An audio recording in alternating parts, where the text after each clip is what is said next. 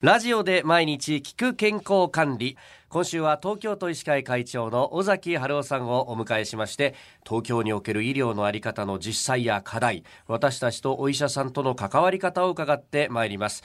尾崎先生おはようございます。おはようございます。今日もよろしくお願いします。よろしくお願いします。さあ最終日となりました。あの昨日のお話の中で、はい結構こうスマホでパパパッとこうねいろいろ調べちゃって、でそれでこうお医者さん変えたりとかしちゃう人も多いっていう話が出ましたけれども、はい。確かに健康に関する情報ってちゃんと教わったことないなと思うんですけど、ネットの使い方ってどうしていったらいいですかね？そうですね。ですからあの非常にいろんな情報はネット見ればわかるし、はい。検索できるんですけども、ええ。そこに出てる情報が、あの本当に信用できる情報なのかっていうことは、はい。なかなかその判断がですね、ええ。一般の方難しいと思うんですよ。いや確かにこうまことしやかにいろいろ書かれてるのがブワーッと出てきますもんね。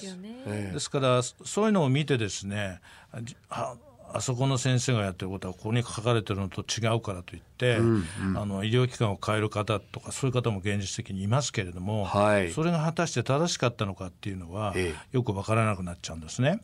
ですからやはり今あのリテラシーヘルスリテラシーって言葉があるんですけどもやはりその的確にですね、はい。そういった健康情報ええ、あるいは医療の情報、病気に関する情報を、ご自分がやっぱりきちっと判断できるかどうかということが非常に大事なんです。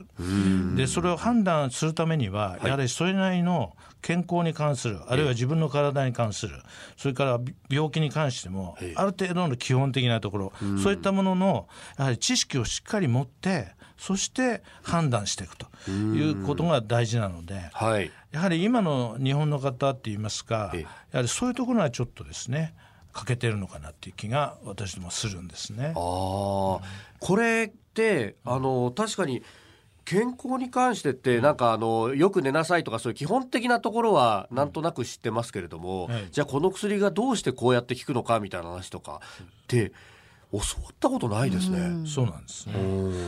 うんですから今あの例えばあのがん教育って言いまして、はい。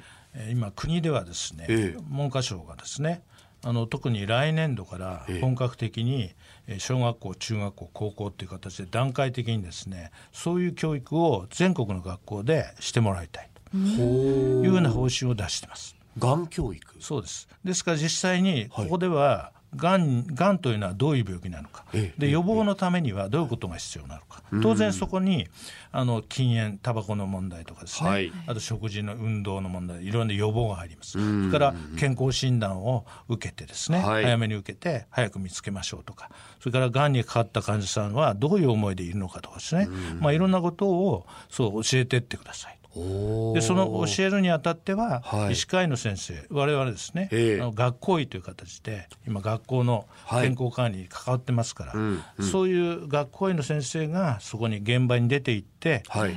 学校の先生が教えるんではなくてですね、え医学の専門家がそこに行って外部講師としてはい。教えてくださいという今流れができてきてるんですそういうこう科学的に物事を理解する因果関係を理解するって、そうですね。これは子供の時に教わっておいて損はないというか、そうです。そうじゃないと正しく恐れるってことですよね要するにね。そういうことです。ですからそういうことは今回はあのいろんな感染症のこととか、はい。性教育とか、ええまあ、いろんええな方面でこれからきちっとそういうわ私どもが出ていってですね学校で教えてくださいという流れができてきますからそこでしっかり健康のそのヘルスリテラシーを持ったはい。方々が大人になっていくという流れを作っていきたいと。